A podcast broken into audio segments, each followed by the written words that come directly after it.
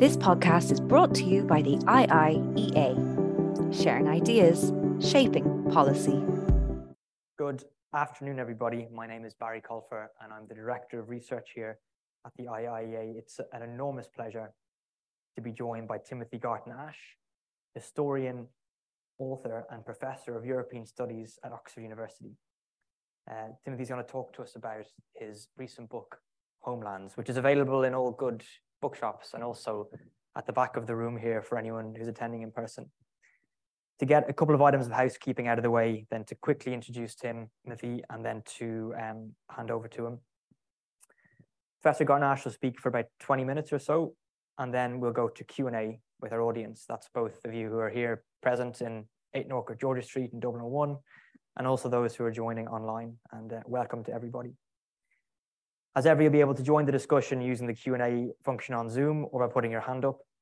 Um, and you should see the Zoom uh, Q&A function on your screen. And please feel free to put in questions throughout the discussion. I'll get to as many of them as we possibly can.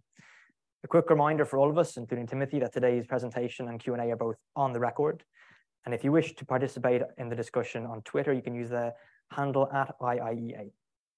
So I've known Timothy Garton Ash a little bit for a couple of years, but I've known him intellectually for much longer. And his a, a battered copy of The Magic Lantern traveled with me through various stages of my undergraduate and postgraduate career. Um, and so it's really lovely for me uh, to be presenting Timothy today to present its a magnum opus, a wonderful book, uh, Homelands, which goes from post-war right up to post-post-Cold War. And it's really, Timothy will obviously present it more, more adequately and appropriately, but it just feels like a, love letter of 50 years of a relationship with a continent which I share. Not quite 50 years yet, Timothy, but I share the passion for the place. It's as much a primer on Europe. So anybody who wants to know about this continent since the Second World War, it's a great place to start. But it's also just a gorgeous memoir. And you feel like you spend time with the author from watching the moon landings as a, as a schoolboy on, on an exchange in France to being around in 1989 and seeing and smelling and touching the revolution and then experiencing the UK's withdrawal and right up to Russia's atrocious war. Uh, it's just, it's both a very, very informative, wonderful, but also very intimate book, which I, I, very much enjoyed reading. So I'm looking forward to Timothy telling us about it. But before handing over Timothy, just formally, I should give a bit more of a bio for our audience. Professor Garton Ash. He's professor at, of, um, of European Studies at the University of Oxford, where I spent a, a, glorious time in the, in the same place at the European Study Centre for, for a year. Timothy's also Isaiah Berlin Professorial Fellow at St. Antony's College, Oxford, as mentioned, and a senior fellow at the Hoover Institution at Stanford. Timothy is the author of fully 11 books of political writing, most recently Homelands, A Personal History of Europe, as mentioned, the subject for today's discussion. But many of you will also know uh, Timothy also writes a column on international affairs in The Guardian, which over the past couple of years often felt like an, an oasis of sense and reason in what's often a, a, desert in various parts of the British media. And Timothy is a, regular contributor to the New York Review of Books, amongst other journals. Terms of awards he has received for his writing include the Somerset Maugham Award, the Prix Européen de l'Essai, and the George Orwell Prize. Timothy, it's a great pleasure, and I give you the floor you very much. Thank you very much, Barry. It's wonderful to be back here in uh, this wonderful institute in Dublin, in Ireland, and in the European Union. Uh, how lucky you are still to be in the European Union. I have to say, if I look at the progress Ireland has made over the 40 years since I first came to Dublin, and the regress my own country has made over the last 10 years, um, I could feel a bit depressed. I hope you won't mind my saying I would probably be Irish by now if my um, Irish grandmother had not very inconsiderately uh, chosen to be born in 1886 in Bozeman, Montana, rather than in Ireland. Um, didn't she know that 140 years later I would need her to have been born in Ireland? Um, and, but nonetheless, I feel very much at home here. And that brings me to the very first point, which is that, um, that um, this book is, is very much about the Europe of lived experience. And one of the key features of that Europe of lived experience is that as Europeans, we can be at home abroad. So I'm abroad here, but I feel at home. The same is true in Budapest or in Warsaw or in Berlin. Um, that's pretty much unique to Europeans. Um, Chinese only have the one homeland. Uh, Americans, poor things, only have the one homeland, as in homeland security. Um, but as Europeans, we can have multiple homelands, hence the title of the book in the plural. This book took me just 50 years to write. Uh, 50 years of traveling around Europe, worrying about Europe, studying Europe, writing about Europe. Um, and it's an unusual genre. It's history illustrated by memoir and reportage. So there's a whole series of stories and vignettes, all of them drawn from little notebooks like this, in which my visit to Dublin will also be recorded, um, in which I recorded things since I started traveling to continental Europe in the early 1970s. But each of those stories uh, has a point. It illustrates a larger history. So, for example, if I tell the story of um, walking down a street in East Berlin just after the Berlin Wall came down and meeting an East Berliner who told me he'd just seen an improvised poster in a window which said, handwritten, only today is the war really over. That's not just an anecdote. I think it's expressed a profound truth about the whole of Europe behind the Iron Curtain. Or again, um, meeting Helmut Kohl. How many people in this room have seen Helmut Kohl? Hands up who've seen Helmut Kohl. Now, that's quite a high proportion. Well, you, I'm sure you will agree. Um, he was certainly the largest man I've ever met, both in height and in girth. He was what Dr. Dr. Johnson called a mountainous man.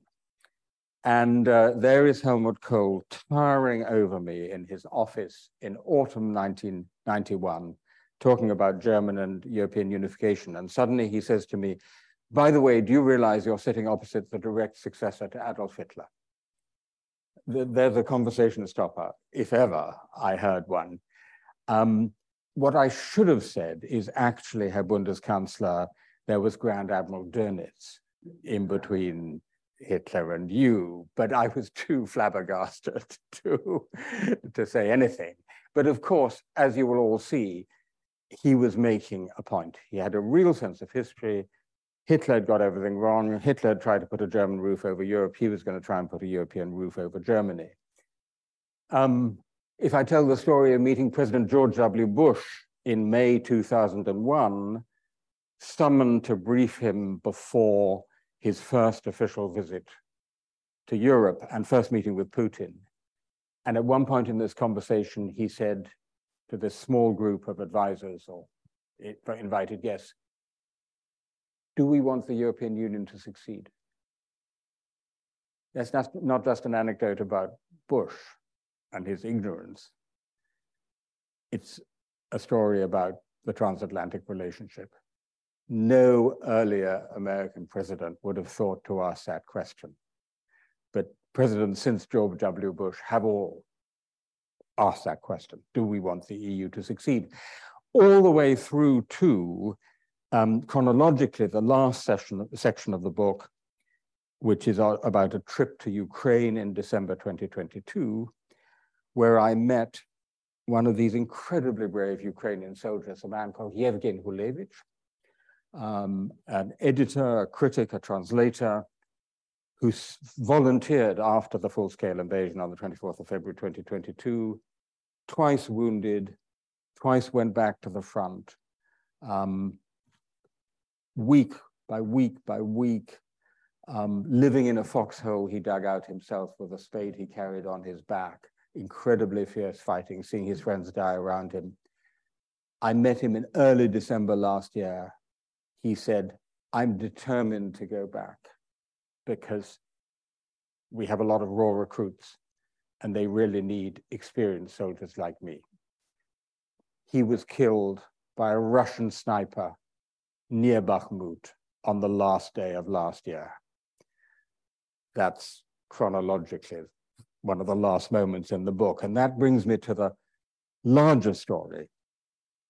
So the, the history that this book is telling, painting with a very broad brush, is one of a ascending curve across roughly 35 years from the early 1970s to roughly around 2007 8.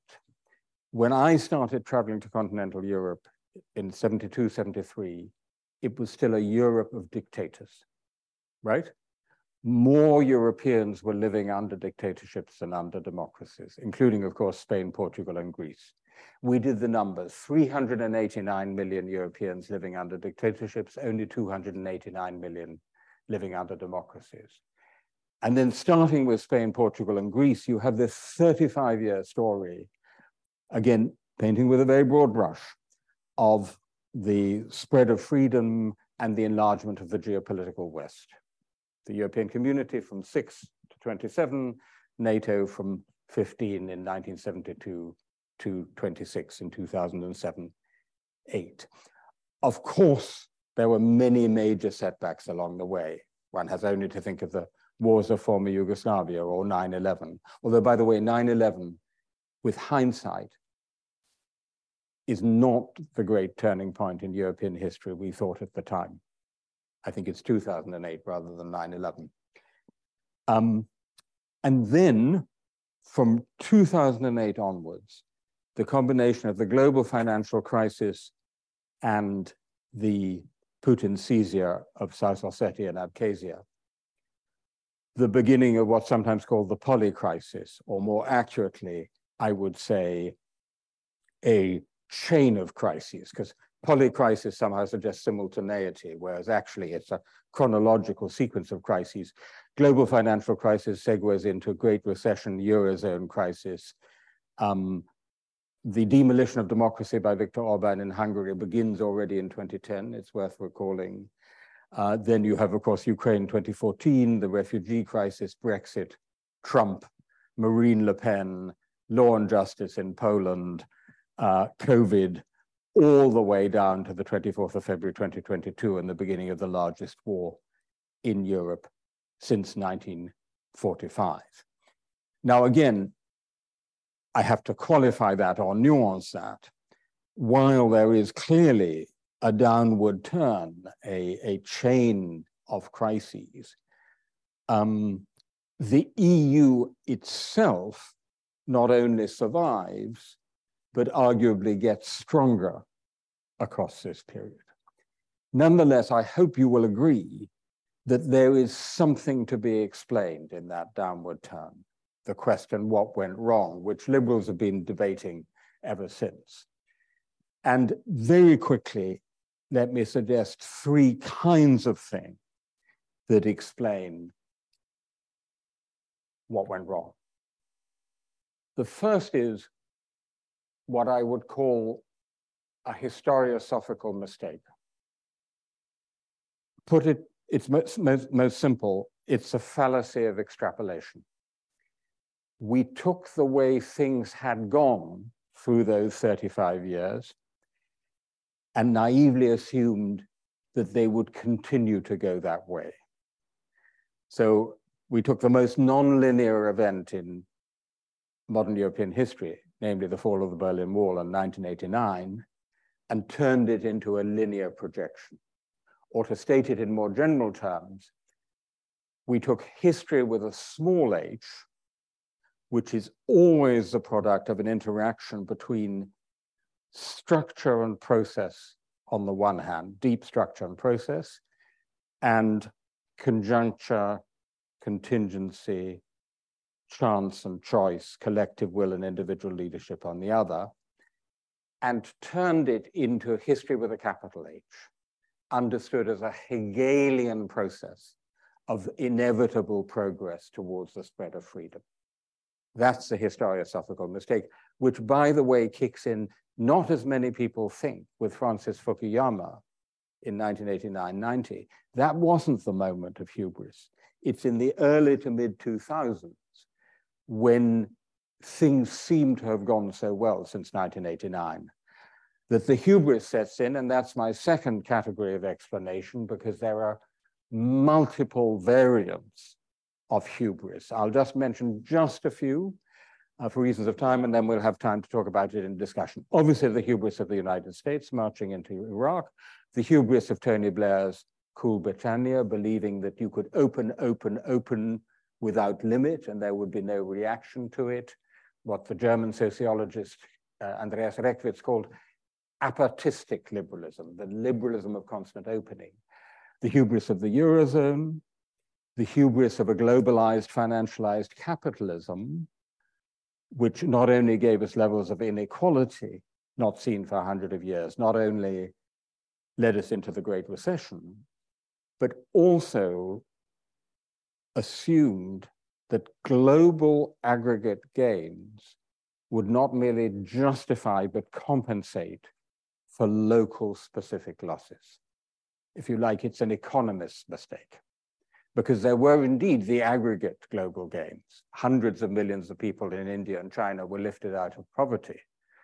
But that didn't help the people in the north of England or the southeast of Poland or northeastern France. And populism taught us that lesson.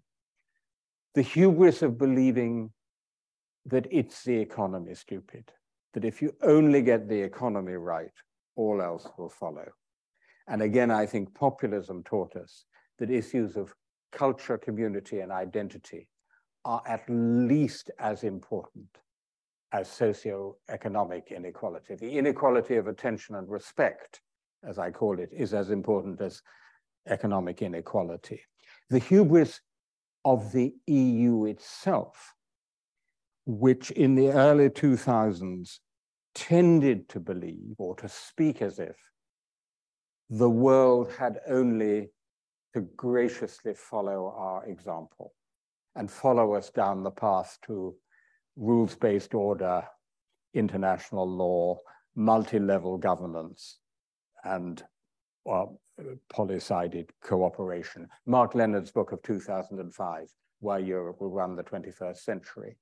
And the hubris of believing that we were indeed moving towards Immanuel Kant's eternal perpetual peace, and the peace could be secured simply by diplomacy, dialogue, um, economic interdependence. So it's fine to become more dependent on Russia for energy, what the Germans call Verflechtung, and that you didn't also need military power, containment, credible containment, credible deterrence.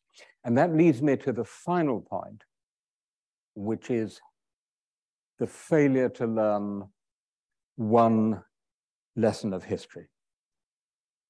Um, the great German historian Reinhard Koselleck has a wonderful essay called The Unknown Future and the Art of Prognosis.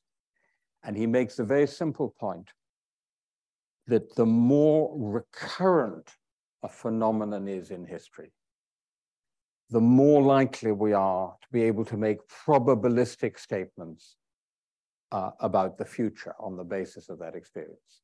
So, for example, the statement, we shall all die, has a rather high level of probability because in a huge historical data set, there are very few examples to the contrary. So revolutions, wars, what happens to people when they're in power too long. These are recurrent phenomena we have. Okay, so one of these recurrent phenomena is the decline of empires. We know quite a lot about that. And one thing we know about imperial decline is imperial powers don't like it. Ask the British, ask the French, ask the Portuguese, ask the Germans. So when the largest remaining European empire, namely the Russian Soviet Empire, just softly and suddenly vanished away in just three years between 1989 and 1991, we shouldn't have assumed that was the end of the story. We should have understood that there was likely to be a reaction. I met Vladimir Putin in 1994, totally unknown deputy mayor of St. Petersburg. No one had heard of this guy, rather unpleasant looking man at a conference in St. Petersburg. And at the end of a two day conference, he pipes up and says, We have to remember that there are territories that have historically always been Russian. and the Russian Federation has a duty towards them. And he specifically mentioned Crimea, 1994, 20 years before 2014, five years before the first NATO enlargement. Don't tell me NATO enlargement was responsible for Putin's invasion of Ukraine. So the imperialist revanchist instinct was always there. Now, I don't think it was unreasonable of us to try to do a modernization partnership with Russia, to try to help a desirable transition in Russia. But starting in 2008 and at the latest in 2014, with the seizure of Crimea and the beginning of the war in eastern Ukraine, because Ukrainians always remind us the war didn't start last year, it started nine years ago. We should have woken up and said, aha, we know from history what's happening here. The empire is striking back. And I would argue, I mean, you can never prove the counterfactual, but I would argue that if we'd had a much stronger reaction then, and we can maybe talk about this in discussion, we wouldn't be in the mess we're in now. Very quickly, just before I, we go into discussion, because I've gone on a bit longer than 20 minutes, um, three thoughts for where we go from here. Very, very quickly. First of all, nothing is more important than that Ukraine should win this war. Our strategic goal should be that Ukraine should regain control of all its territory, including Crimea, because that is the only way in which we're then going to be able to construct um, a, a stable, lasting European security order, and in which Russia will have learned a lesson. Secondly, Heraclitus, war is the father of all things. The bigger the crisis, the bigger the opportunity. Basically, the agenda of what I call the enlargement of the geopolitical West has been stalled for the last 15 years. So Croatia, slips into the EU, a few small countries slips into, slip into NATO, but basically it's been stalled. Now suddenly that logjam has been broken. There's a strategic commitment to at least the enlargement of the EU to include not just the Western Balkans, but also Ukraine, Moldova, and potentially Georgia. I would argue that our strategic goal in Europe, and I speak as a European, over the next 10 years, should be to do another big double eastward enlargement of both the EU and NATO. Because that is the only way in which we are actually going to make real progress towards a Europe whole and free, it is the only way in which you're actually going to secure countries like Ukraine, Moldova, and Georgia against what is likely for a long time to come to be a very dangerous Russia. That, of course, is a huge challenge. It has to be done very differently from the way it was done before. It requires a further deepening of the EU, but I personally find it a very exciting prospect. Last quick point, what the war in Ukraine has revealed is something that was actually developing throughout the 30 plus years since 1989, which is our transition to what one might reasonably call a post-Western world. That is to say, a world in which the West as a whole is no longer setting the agenda of world politics. Um, and we've seen that in the Ukraine war, with the position taken not just by China, but by India, Turkey, South Africa, and Brazil. So whereas in the 50 years on which my book concentrates, we've been thinking most of the time about ourselves, about reuniting our continent, about creating a European Union, about all the internal agendas to Europe broadly conceived. I think the new agenda is as much, if not more, about our relations with the rest of the world, and particularly with the non-Western great powers, or indeed non-Western smaller powers, who no longer accept the bipolar framing. Are you with us or against us? Are you with the West or the North, or are you against it? Um, and that I think is, is a really exciting part of, of, the, of, of the new agenda for, for our homelands. And with that, I sit down and look forward to the conversation. This podcast is brought to you by the IIEA, sharing ideas, shaping policy.